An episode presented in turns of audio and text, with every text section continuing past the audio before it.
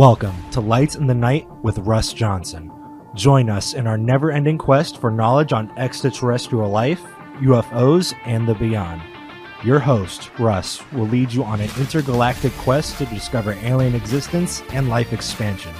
Make sure to call in at 888 994 4995 Studio A to ask questions and get involved. And visit us online at lightsinthenight.org. Keep your eyes and ears peeled for Lights in the Night. Hello, this is Russ Johnson, and once again, lightsinthenight.org. What is this all about? It's a podcast, and it's going all across many platforms on social media. And what we want to do is begin to talk about the soft launch done by the Pentagon a few weeks ago and 60 Minutes. And if we go back a little further, we can talk about the New York Times revelation, if you will, of December of 2017. So if you want to do a little bit of homework, you can tune into those platforms to see what what we are talking about. But most people are talking about the Pentagon saying that now we have a possibility of having some tic tac little things, UAPs as they call them, UFOs as we call them, uh, in our airspace, if you will. So then they, if they are there, then somebody's flying them or operating those aircraft. So it could be some alien species on the planet. Well, I got a person this morning who will talk about all of that and say that the aliens have been here 400,000 years, maybe more. So let's see. Gillian Green has been around this industry for a lot of years, and she's a clairvoyant. She's from the UK and she's been talking to people all across the world about alien activity, where the whole thing got started. If we go back to Zecharia Sitchin, and he has a book called The Twelfth Planet. Anyway, I'll let her talk about that. I'll just interview her and ask her questions. Gillian, thank you very much for being with us on with us here on lightsinthenight.org. And so once again, it's a big subject matter. Now, let me talk about some of your background. Could could you give the audience some of the background that you've had in last 60 years, 70 years, 80 years in terms of looking at this whole issue? Okay. Um, well, first, thank you for inviting me on your show, Russell. It's very nice to be here. And you're correct, my name is Julian, and it's an ancient name. It's a name I've carried for a very, very long time. In this life cycle, I'm 86 years old. I've always been clairvoyant and I was born into this life without any loss of memory. I have continuing consciousness for very, very long time, tens, hundreds of thousands of years. So the first time that I remember coming to this planet as a, a spectator, you might say, was about 400,000 years ago when the Anunnaki were living on the planet. And we came down into East Africa to look for a, a location to build our science laboratories with which to begin the process of actually developing modern Homo sapiens through genetic engineering. So yes, the uh, extraterrestrials have been on this planet for a very, very long time. Uh, in fact, they were the same people who were here at the time of Atlantis. After Atlantis, they moved into the Middle East. Um, this, is, this has gone on for, for thousands of years. And one of the first indicators that we had of it in what say more modern times was at the time of Leonardo da Vinci when he painted UFOs in his paintings, including the Last Supper, his famous Last Supper painting uh, has uh, a UFO in the background, and so have other paintings that he did. So this is this disclosure that's going on now is very timely, it's very appropriate, and I'm of the opinion that the people on the planet are ready to receive this information. The government excuse for years has been keep it secret because the public will panic. Well, I don't think people are that silly. I don't think they will panic. I think most people will find it interesting and exciting. Um, but it certainly disrupts the religious order of things on the planet to say that there are extraterrestrials, there are intelligent species in the universe, and many of them are living with us on the planet today. Okay, great, great. The when when I look at going back, if you will, just for a minute or two, you were saying that you came here first that you have incarnated many many times in the last four hundred thousand years, but from what I read about Zecharia Sitchin in the book the the twelfth planet, he was saying he goes back around four hundred thousand years ago when they first came here. Now that's a long, long time. You came here at that time, if I may. Yes, yes, yes, Wow. I did. And you and, were and and they didn't come here 400,000 years ago. They came here a long, long time before that. Uh, the, they'd already been here for tens of thousands of years, and that was a return visit. At, Atlantis crashed everything, and it also caused a great disturbance in the system. So it was very more difficult to get back to the planet.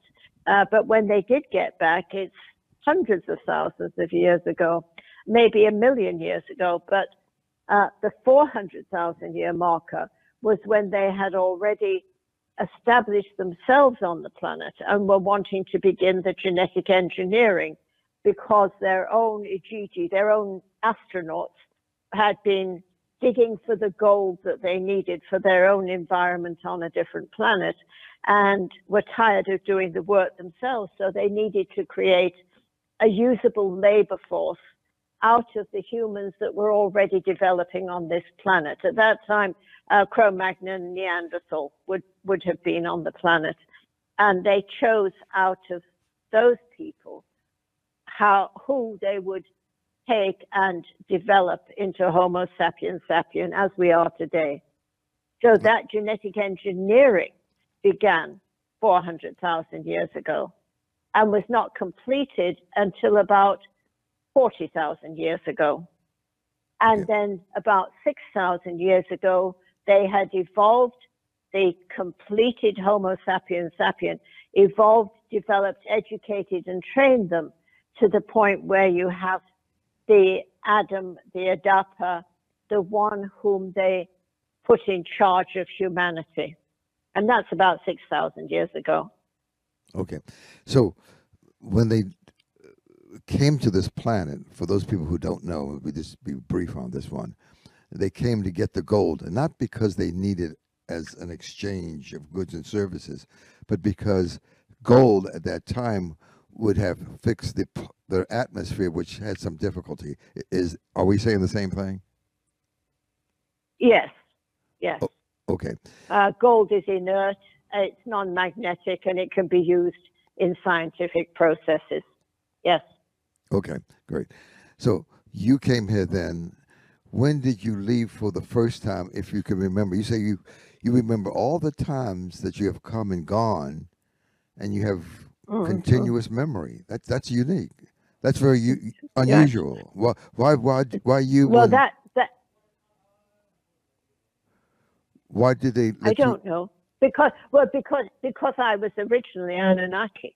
When I came with them, it was because I was one of them, and uh, that trip 400,000 years ago was only for me a day trip down to the planet. I was living on a ship, and I came down to the planet. It was like a, a day out, like you go a day to the seaside. I came a day down to Earth, uh, looking for this location in East Africa, and then uh, later, little a little later, I came to live on the planet, and when we went to South America, hmm, I, I was with Thoth, the one the one known as Thoth the Egyptian, Hermes Trismegistus, whatever.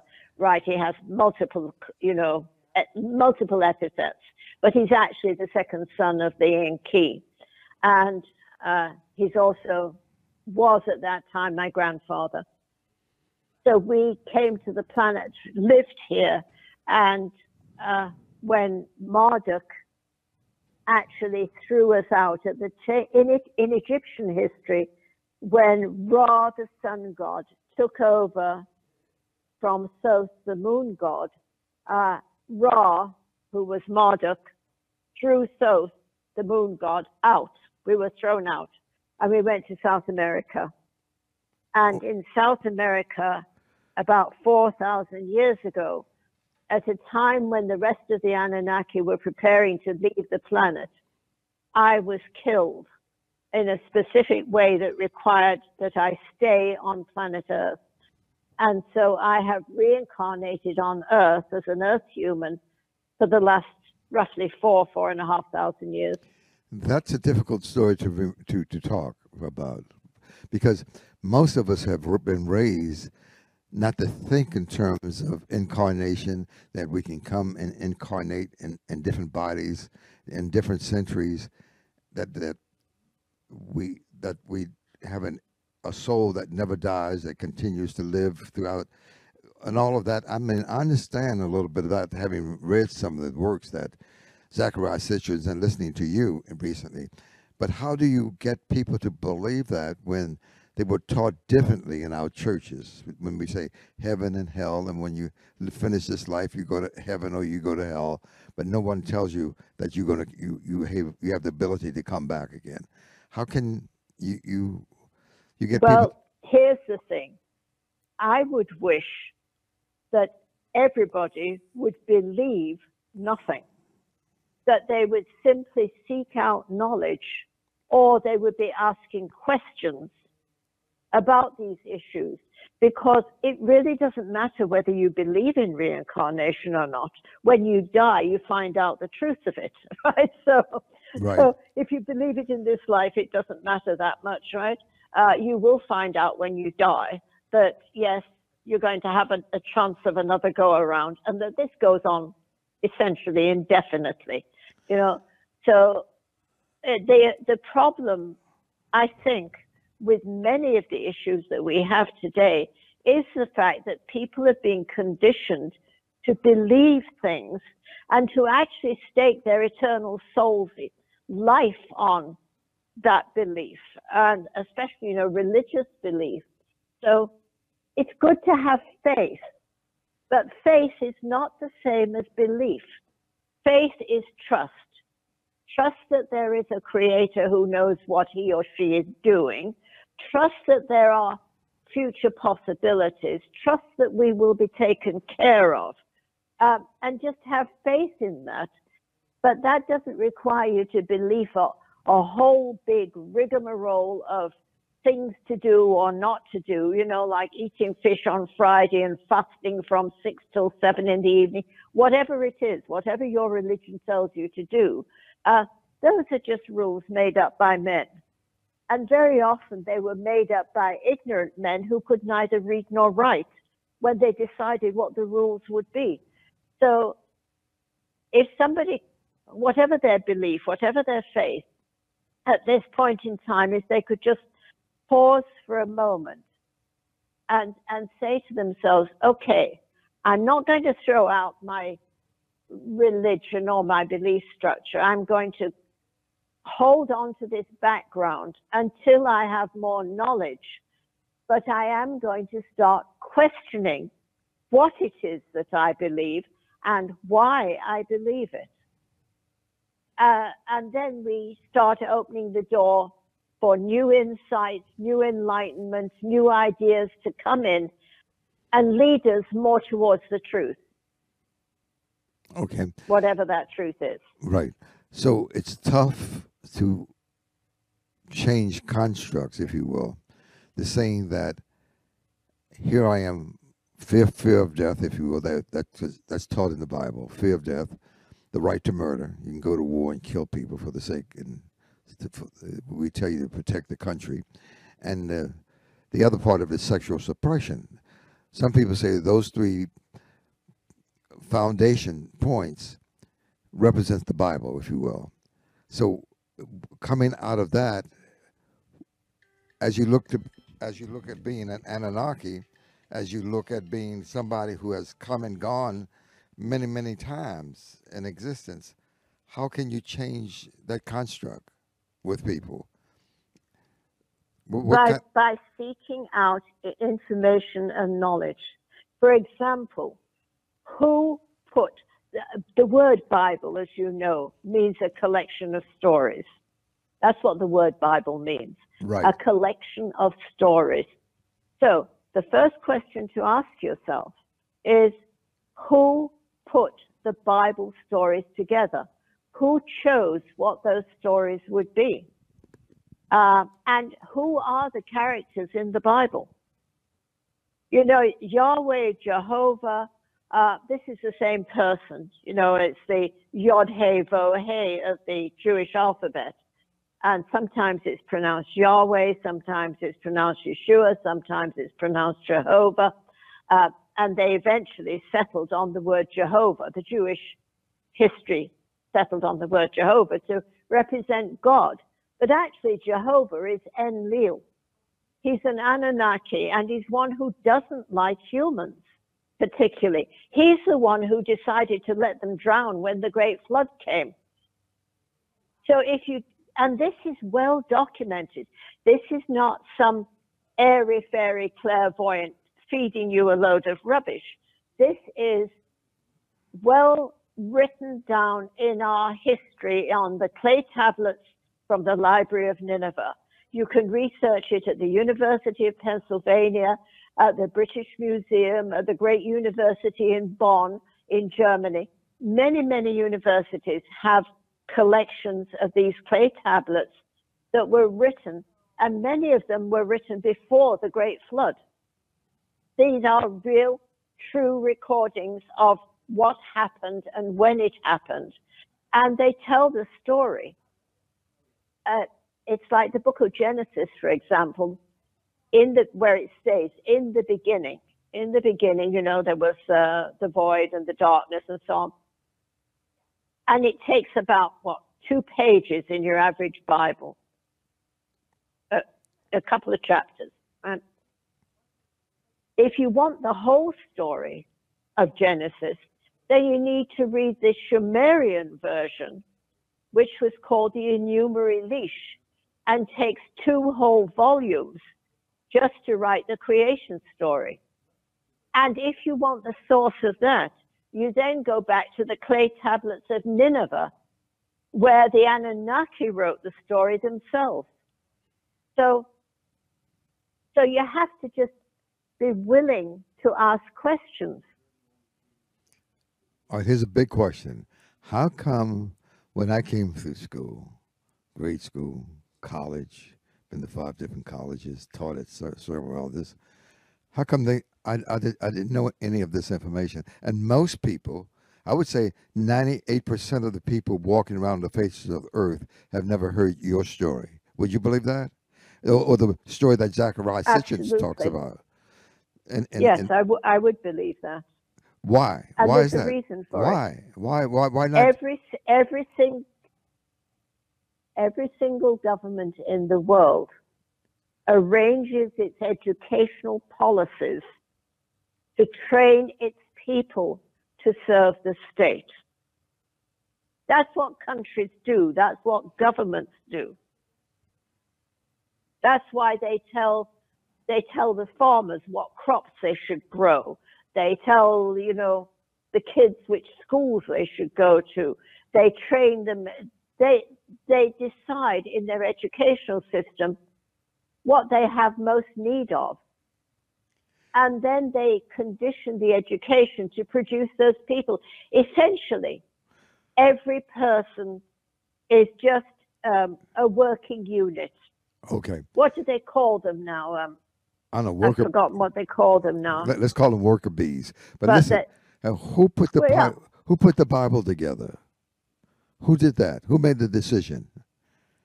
Was it at the Council of Nicaea? Well, of have. No, no, no, no. The Bible, the the the New Testament, yes. Uh, the original Bible are the five. I think there are five books of the Jewish Torah, and those are the foundation of the Bible. And then you've got many added books, which are essentially Jewish history the history of the Jewish people. And the reason they were called the chosen of God was because they were the first group of people who were genetically altered to serve the Anunnaki's needs. They were the first group developed for that purpose, right? And so they were called the chosen people, God's chosen people, right? Uh, and then you have later on, of course, our Lord Jesus Christ, who is the master of this quadrant of the universe, uh, and is a son of the Enki, and and ru- rulership is his right. He is um, in the sense that you know there is a, an ancient kingly bloodline, and he's the heir of it, right? So, so we do right to set him up as high as we do. But after he came to the planet, uh, and was they tried to kill him and get rid of him, of course, um, and and were not behaving well. A man called Saul of Tarsus suddenly got enlightenment, as we know in the story on the road to Damascus. He received a flash of enlightenment and realized that the story that Christ had been telling was correct and that his teaching was what was needed. So then Paul, St. Paul, took that teaching and changed it. He changed it to make it palatable to the Western world, primarily to the Greeks, and then, of course, to the Gauls and the Celts and so on. So you might say we don't actually have a Christian religion on the planet. We have a Pauline religion based on the teachings of Christ, right? Uh, and then when they came to the councils, the Roman Church developed, it established itself, and after about 300 years, it had several councils the Council of Constantine, the Council of Nicaea, and so on. And these councils were attended by all the new bishops from all the countries where they had spread the so called Christian religion. Now, 90, 90 95% of those bishops at that time could neither read nor write. Uh, so, probably a couple of dozen who could read and write, they were the ones who controlled the voting and who decided what would become the gospel, the gospel of the New Testament. And they chose the four books that went in Matthew, Mark, Luke, and John, and they determined what was in those books. They edited it. Let's put it that way. They, the word gospel just means we would say a letter. We would say a letter. Somebody writes something down, a, a, just a page or two, you know? And that is what a gospel is. And it was written years after the event, 100, 200 years after the event. Okay. So, all right, well, then when we say history, history, it's his story, not necessarily my story or your story, right. but it's history. So the people in yeah. charge, he say, he who has the goal, he's the, he determines what the rules are, right? The golden rule. Yes. He yes. who has the goal, who's yes. in charge, who's the money, he'll tell you what to think and what to, and how to think and what to do with your life. Is that right? Bottom line. Yes. Okay. That really is true. All right. So, what would you suggest people do now? You have written three books: ETA, Return of the Anunnaki, and I think Violent Flame, if you will, and, and all can be found on the website No Hoax H-O-A-X dot net.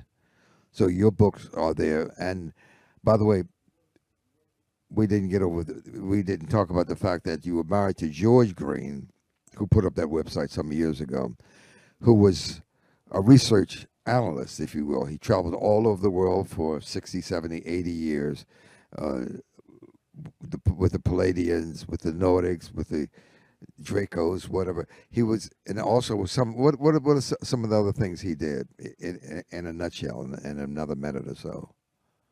Oh, he was he was in construction. Uh, he built all over the country, major major construction work. And when he found out about the extraterrestrials and the UFOs, and that people were trying to tell stories about it but couldn't get anybody to publish their material, then he decided to start a publishing company in, and he gave up the construction and focused on publishing basically whistleblower material for 20 years. the last 20 years of his life and going around, or 30 years even, and going around the country talking about it, um, trying to waken people up. He was very knowledgeable with economics and had at one point been involved in the government briefly uh, when they offered him a job and he found out exactly what they were up to and said, No, thank you, I don't want to play that game. And he turned them down and started telling people what was actually going on, what the government was planning, what the government was doing, uh, how they intended to decrease population, and how they'd actually written it down at the time of uh, Jimmy Carter's, President Carter's presidency. It was appeared it written in stone called the Georgia Guidestones. And they, I believe they just took those down about six months ago, but they've been standing there in Georgia uh, telling you for oh, since the time of, of President Carter exactly what the government is going to do. It's going to depopulate the country. It's going to depopulate the world. Um, and of course, we we're all experiencing that now with the COVID. Um, but that's another whole story, Russell. Okay, and we will get to some of that story. I just wanted to cover that history because what you're saying for many people, it's absolutely unbelievable that you came here some 400,000 years ago. You were on the spaceship with the Anunnaki, and they came here to get the gold to fix up their planet, not to use that as a medium of exchange, but to fix up their planet. And it's all in the book by Zecharia Sitchins, and that's called The Twelfth Planet. Any other? Right. Uh, uh, I'm gonna take another minute. Any in the next minute, any other reference material that you want people to go to to validate their belief system, so they because it's a changing constructs based on what we've been taught in the Bible, so to speak.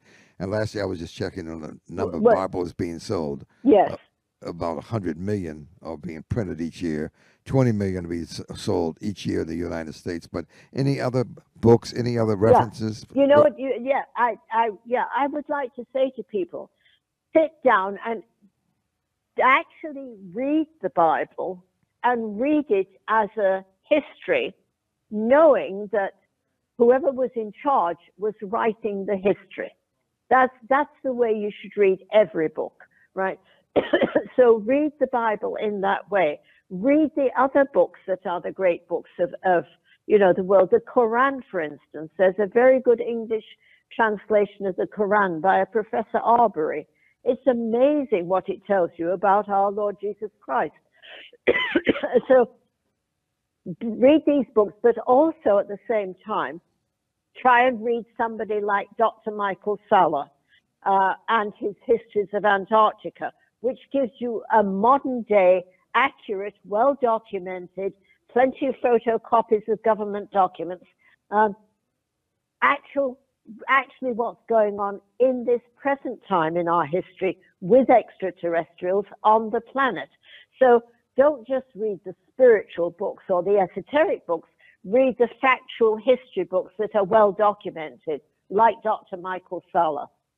okay well we will be talking about those and yeah dr michael Salla he's a, a prolific writer and a, and a, a consummate hmm, researcher Brilliant. yeah he's absolutely brilliant so Yes. any book what any specific book that you've read lately in the next 30 seconds that you would recommend by dr michael Salla to reference all of this material that we yes, been talking about ye- yes, the, his, the, the history of Antarctica. It's called the, the History of Antarctica, uh, and it's an amazing book. It, it's it's a trilogy. There are two other books that go with it, but if you read that one, you will want to read the other two. I'm sure. It's absolutely amazing, and it gives you so much accurate, well validated uh, material. that you can't help but say, yes, this is true.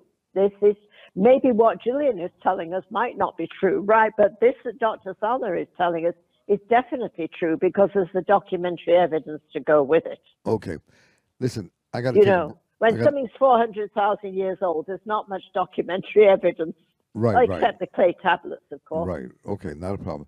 Hold on a minute. I'm going to take a break and we'll be back in just a moment.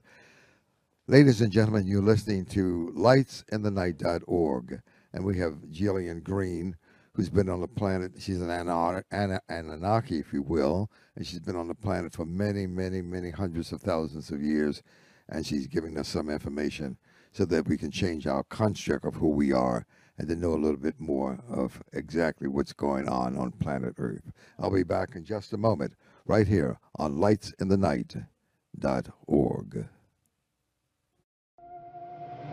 Whether you drive for extra income or a full time job, you want to protect yourself. And since many rideshare and delivery drivers use their personal vehicles, easy, affordable access to legal assistance is a must. As an addition to the Legal Shield legal plan, drivers can now access our rideshare and delivery supplement.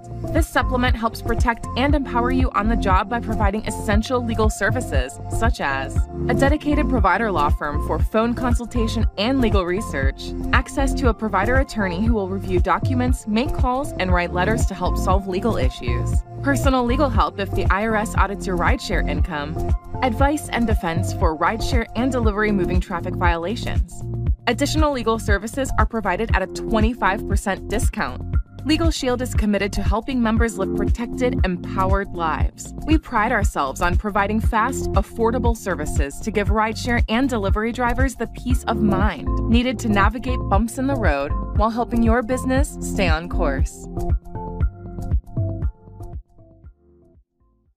Are you worrying about a legal problem like a consumer issue, medical bill, real estate transaction, landlord renter dispute, traffic ticket, or estate planning?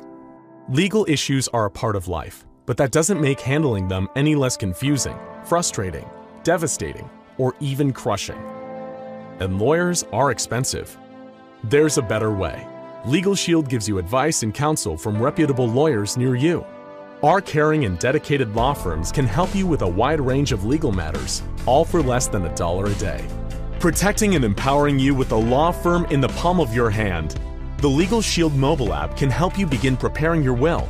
Take pictures of a traffic ticket and securely submit it directly to your law firm and speak to a lawyer with just the press of a button. Or call 24 7 365 in an emergency. Legal Shield protects over 1.8 million households in all 50 states, plus Canada, liberating our clients from legal frustration. Knowing you have a law firm in your corner protecting you can be empowering. Worry less and live more. Sign up for Legal Shield. Welcome back to Lights in the Night with your host, Russ Johnson. Make sure to call in at 888 994 4995 Studio A to get your questions out there. Visit us online at lightsinthenight.org. Now, keep your eyes on the skies and your ears turned to your radio as we come back to Lights in the Night.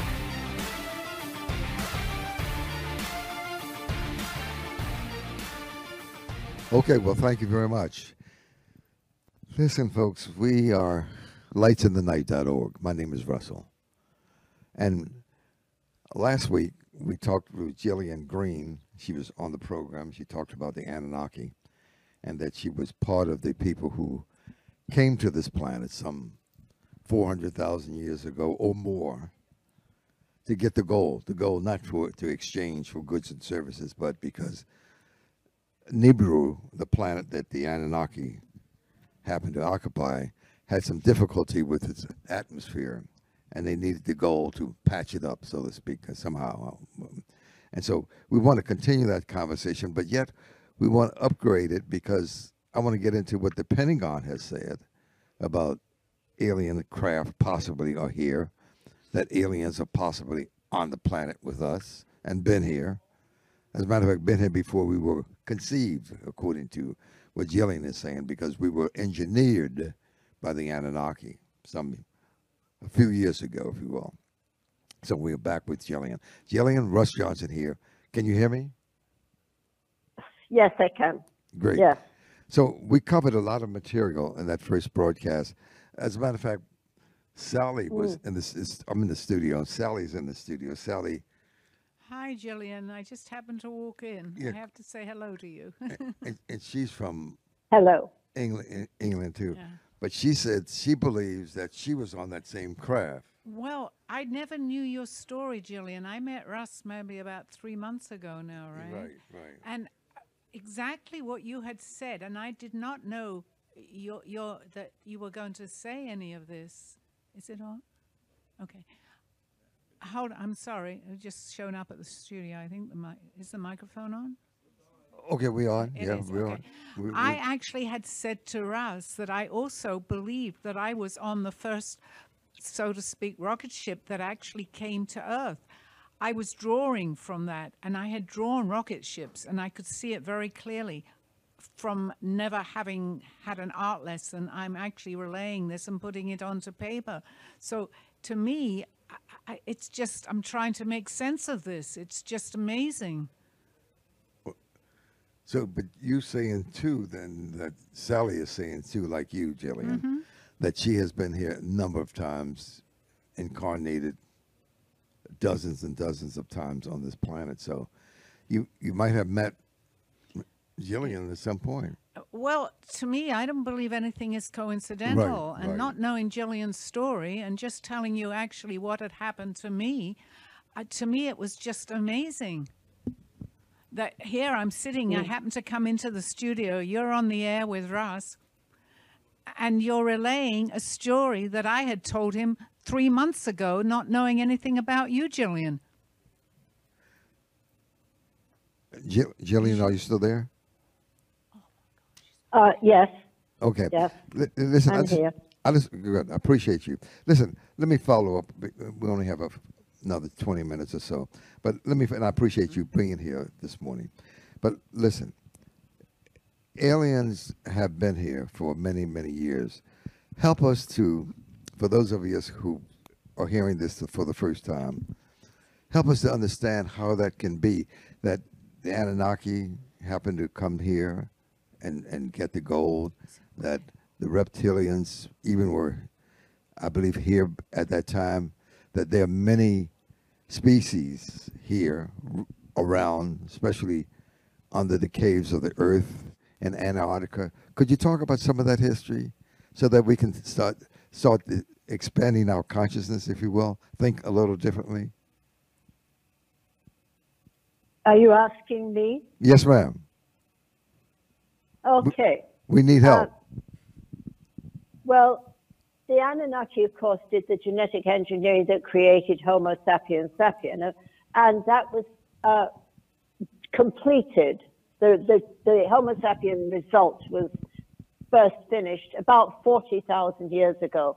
Now, after the Anunnaki returned to this planet, and I say return because it was not the first time they were here, right? They, and they knew all about the gold eons ago.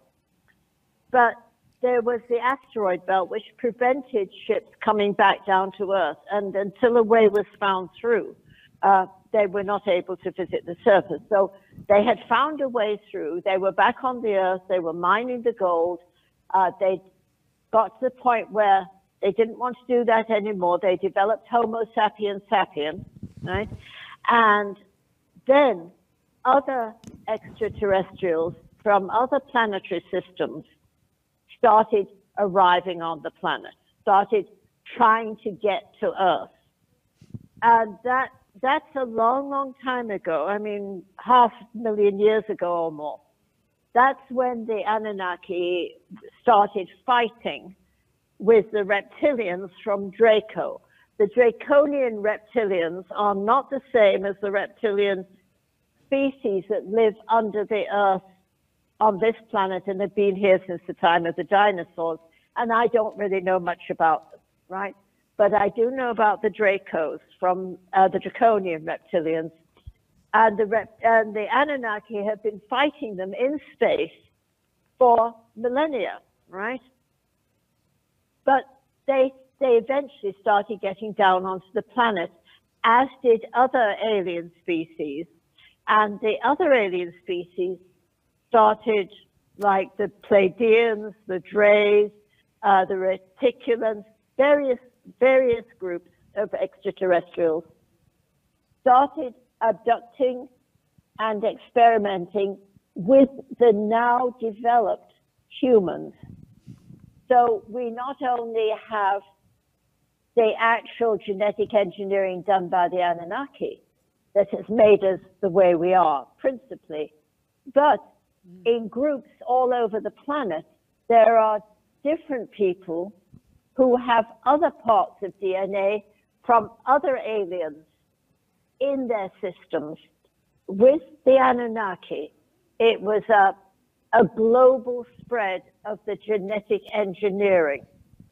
With the other extraterrestrials, it was more in the area that they were working with. So there might have been an area on each continent where groups of people were affected by their interference genetically.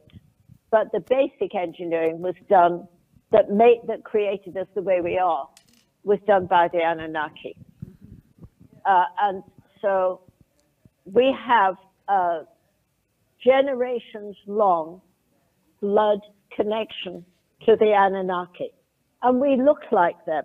We are like them. We look like them in many, many ways, except, of course, that they are much darker skinned. Uh, the Anunnaki are not a white race. Uh, they're a, a, a, light brown race, I would say. Um, okay. More okay. like the color Polynesian coloring. And so we are the same as the Anunnaki okay. genetically. All right. We're like them. Okay. So. And and the stories of the Bible are about them. The Old Testament stories are all about the Anunnaki, the gods who walked in the garden. They okay. are the Anunnaki. Okay. Let me go to the Bible for just a moment.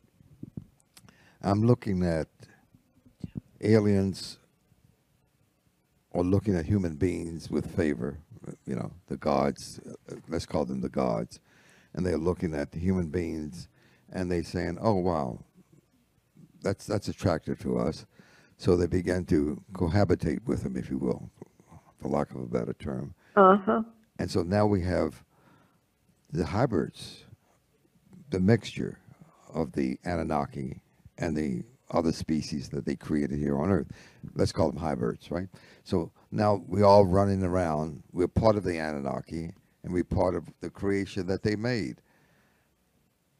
How is that continuing? I mean, is that a, con- a continuation of the process of, as, as indicated? Well, um, okay. In the, in the Anunnaki, there are two major factions like you might say you have Democrats and Republicans here, right? With the Anunnaki, you have two major factions uh, that are the descendants of the mighty Lord Anu. Uh, his one son was the Enlil, the commander of the air, and the other was the Enki, the commander of the earth, right? And these two are opposites in their view of humanity. Enlil, who ended up as Jehovah, the biblical Jehovah, right, uh, is the one who doesn't like humans. And yet he is the one who has been raised up as God, right? He's not God, but he's been raised up as God in the Bible, right? The one who liked humans was the Enki, and his son Marduk was so fond of humans that he married a human woman, has a human family, and when all the rest left the planet, he stayed behind with his group of friends. Uh, he wouldn't leave because he wouldn't leave his family, right? And many of the Igigi had human families and would not leave the planet. And in fact, they made themselves a new base under Lake Titicaca in Peru. So somebody had. Uh, and we all know how Somebody had said that there are many bases, many bases all across the Oh, they do. broad spectrum. They do have many bases, but the, the first one that they built when the rest left, because we were down in South America at the time, the first one they built was an under, underwater city, underground city, under Lake Titicaca in Peru. That was the first home base for Marduk and his followers with human families who stayed on the planet when the rest of the Anunnaki left. Okay, and hold. that was about four and a half thousand years ago. Okay, hold. Roughly.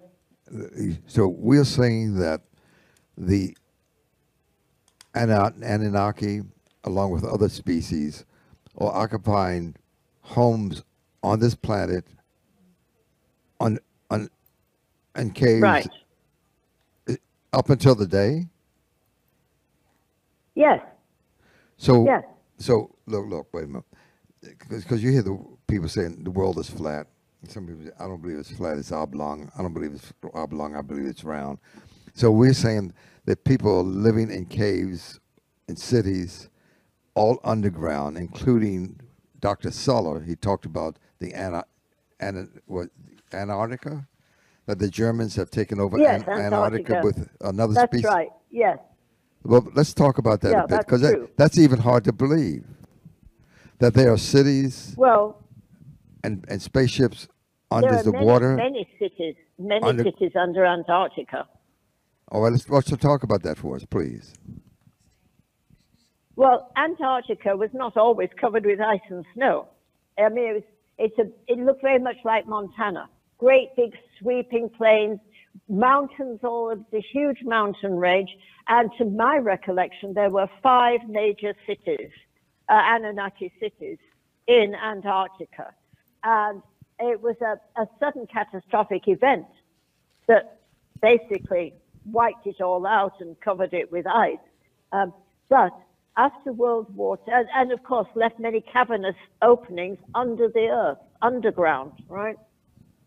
And so after World War II, or not after, towards the end of World War II, um, Germany continued the war for about two years, and during that last two years, transferred its major industrial base to Antarctica. And this is what Dr. Salla is writing about.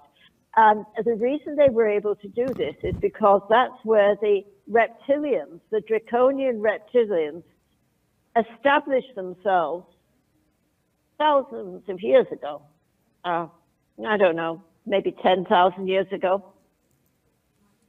And so they disclosed to the Germans the way to get in to the underground areas of Antarctica. And they work hand in glove with the, with the German Fourth Reich, developing rocketry, spacecraft, all kinds. Most of the spacecraft you see flying around in the sky are actually coming from underground bases on Earth. They are not spaceships as such, right? Um, they can't go outside the solar system. They can't go into deep space. They're just local, like local bus services. Um, so that's the reptilians and the Germans, and also the Pleiadians. The Pleiadians were the ones who gave Hitler the information to build his rockets for World War II uh, through the Vril Society in Germany. They, they, they were a secret uh, cult society in Germany. I think they were called the Thule, Thule Group uh, and the Vril Society. And it was through them that the Germans got all their information to build the rockets that eventually allowed them to build their spacecraft, which they do build now under Antarctica. And they do it with the Pleiadians and the reptilians. And they are very bad news for the planet. Okay. They are the ones who are in partnership with our government, our armed forces out of the Pentagon, are in contractual agreement with the reptilians and the Germans and control our military industrial complex. Wow, wow. So when I listen to Gaia and, and watch Cosmic Connection and Ancient Aliens, and Corey Goode and David Wilcock and all I'm talking about, that the reptilians are among us, and as a matter of fact, in control of a lot of the governments of the world, by the way, and they say that Yeah. they can shapeshift, that they can look like human beings, and they can look like a reptilian, and they can go back and forth. Uh, Do you have any information on that? Yes, it's, that's true. That's true. There are many human beings, appearing human beings walking around who are actually totally taken over and inhabited by the pure reptilian energy. And this is not good news for humanity. Okay. But the good news, you know, we talk about all the things that that are not true, the lies that have been told us, and the things that are wrong with our planet and ourselves. But there are a lot of good things. I think we need to focus a little bit on the good things. I, I, will- I will. I Christ will- came two thousand years ago and told us exactly what we need to, to do to live right. This is you. You need to live in this particular way of you know harmony and friendship and the, basically the golden rule. And if you live in this way, you can claim immortality. You can have continuing consciousness. You can be in control of your life. You can decide what you will do for yourself. You can know the truth if you are seeking the truth. But how do we seek? We do it by asking questions. So I don't ask anybody ever to believe me. I don't want anybody to believe anything. I want them to question, to ask questions. And the things that we talk about, I hope, trigger questions in people's minds where they will go out and say, I want to know if this is true or not. I want to find out for myself what is true and what is false. Because the truth is out there. We just have to look for it. Well, you talked about at one point, I was listening to you uh, in another program. As a matter of fact, I was listening to Linda Moulton Howell, I don't know you probably, and Barbara Lamb this morning. Yeah. And they saying that they believe that up to 900 different alien species are out there visiting us in this, in, on- this planet, right? Why would they come here? Why? Right. Uh, because this is Well, it, So- Some people call it the outback of the universe, the prison planet. Why would I? It why talk well, about because we're we're right at the tail end of the we're right at the tail end of the Milky Way, so we have been easily ignored for a very long time. In fact, apart from a few species like the Pleiadians, the Anunnaki, and the Draconians uh, that have had long time interest in this planet, most of the interest by extraterrestrials has come about since we in, uh, split the atom. When we split the atom, that made us dangerous. And when we developed the hydrogen bomb, that made us dangerous to other species. Um, this is this is a bit far out, maybe for anybody to accept. But you and I have said this before, Russell. There's no such thing as nothing. Nothing can't be something, and, and any something is something. There there has to be a reality to it, and the soul itself is not nothing. Scientists uh, scientific experiments tell us the soul weighs on average about two and a half ounces, right? But what are those two and a half ounces of soul energy? They are actually, when the soul is in your physical form, in your body, it's actually encased in hydrogen molecules. Soul energy is in the form of hydrogen molecules. So when Earth humans developed the hydrogen bomb, this became dangerous to all species who have soul energy because the hydrogen bomb disrupts soul energy. And so this was when they started coming, doing flybys. Not, not many come down to the planet. Not, I would say not more than maybe 20 species physically come to the planet. But the many other hundreds of species out there, right, they do flybys. They they check on us. They look and see what we're doing. They keep an eye on us. And a long, long time ago, many of them got together and put an electronic network, if you like, to encase our planet. After we developed the hydrogen bomb, we've actually been encased in a pretty durable electric electrical field, so that we can't damage those beyond our own system. Okay, listen, w- w- we got five minutes and we've covered so much. Jesus, we're saying that uh, many American people believe that UFOs have visited Earth, have contacted world governments. Um, aliens are having children with human beings, which creates the hybrids running around now. Aliens are occupying the bodies of uh, and in control of the planet. Some people are saying that. We're saying that uh, that the planet has a chance. What's what's the big fight? Listen, since we only have about four minutes, what's the big fight about? Enki and and all the people who are in the Galactic Command, they say that the big spaceships above us, that the on the moon they're watching us, and that's a laboratory. That's not a planet. That's a laboratory. That they observe us. So it's in and out of tons and tons and tons of.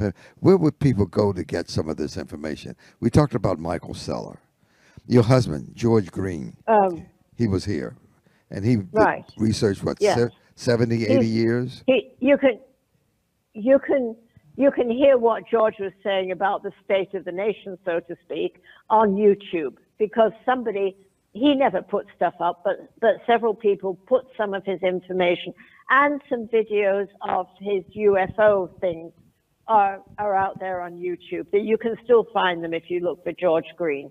Um, he's been departed this planet for four years now, but he's still working like crazy. Um, but you can find his old material up there.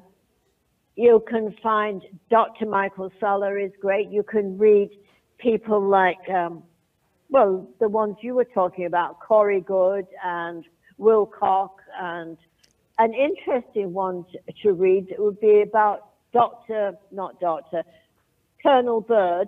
You know, the Air Force colonel who flew over Yes, the uh, Admiral, Ad- Arctic Admiral and went Byrd. to the center of the earth. Admiral Byrd, yes. Um, and because of his trip down to Antarctica, and then they they were defeated, right? and Had to hurry home.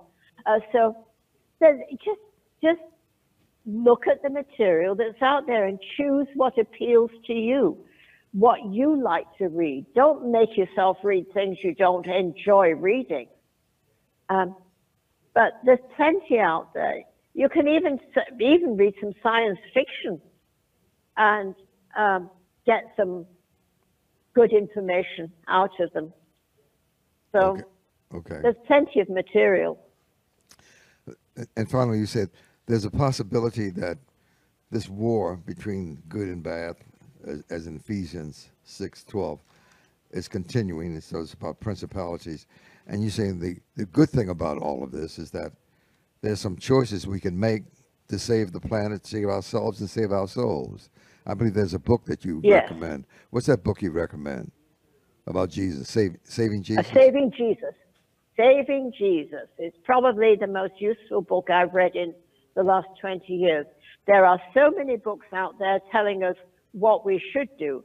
And Christ himself said three times uh, that I recall in the New Testament everything that he could do, you can do, and more. Now, if you want to believe something, believe that.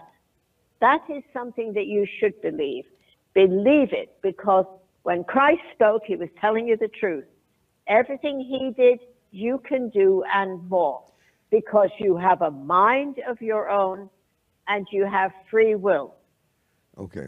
So right. take charge of your own mind, educate it, and then exercise your free will. Okay, that statement that you just mentioned, it's in John 14, 12.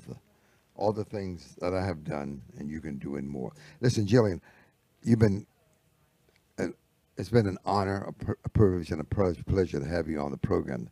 You've given us a lot of information. Well, thank you for having me, Russell. It's been a, it's been a pleasant morning's and enjoyment.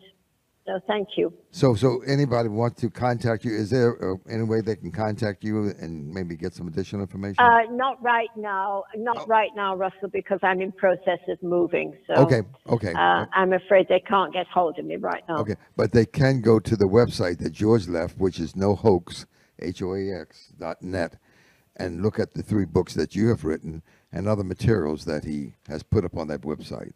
So again, thank you, Right. thank you, thank you a thousand times, a million times for being on the program and sharing with us a lot of the constructs and concepts that are difficult to believe for most of us who've been trained differently. But you say it's the golden rule: he who has the gold makes the rules, right? yes, but the real golden rule is do unto others as you would be done by. Oh, oh okay, and gotcha. if you live by that, if you live by that golden rule, you're going to be all right. Well, great, great. Thank you, thank you, thank you for being with us. I appreciate your time. Thank you, Russell. Ladies Bye bye now. Bye Thank now. you.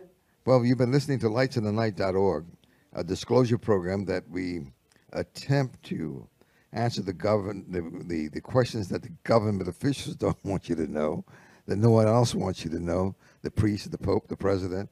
So we're attempting to on this program to bring to you issues like Area 51, Grooms Lake, um, crop circles, abductions, alien visitations, on and on and on, and bring to people like Gillian Green, Laura Eisenhower, Andrew Basiago, Linda Moulton Howell, Corey Goode, and all the other great people who are doing the research. And Sally, thank you very much for being in the audience today. Sally, your program is when and where? My program is Mondays two thirty. Call me Zena, and it does have this as a topic. We and it's a call-in program. But if anybody who's listening feels that they want to ask us a question, I believe you'll be here on Monday, Russ. Uh-huh. We're happy to answer any questions if anyone's listening, because it does continue. Not just call in about loved ones. It's Sure. about aliens and UFOs. Okay. And that number to the studio is 888-994-4995. Thank you very much. Call me Zena. Thank you. That's the name of the Thank program you. that Sally uh, yeah, call has. me Zena. Okay. Hey, folks, thanks about thanks thanks a lot for listening to Lights in the Night. Go to the website. There's a lot of information there. Have a good one. God bless you, and I'll see you next time, next week, same time, same place, same station. You've been listening to Lights in the Night. Be sure to catch us every Monday at 8 p.m. Eastern. If you missed a show, be sure to head to our Facebook page, Lights in the Night with Russ Johnson. You can find us on all social media platforms and our website at lightsinthenight.org. We will see you next week, and as always, keep your eyes and ears peeled for Lights in the Night.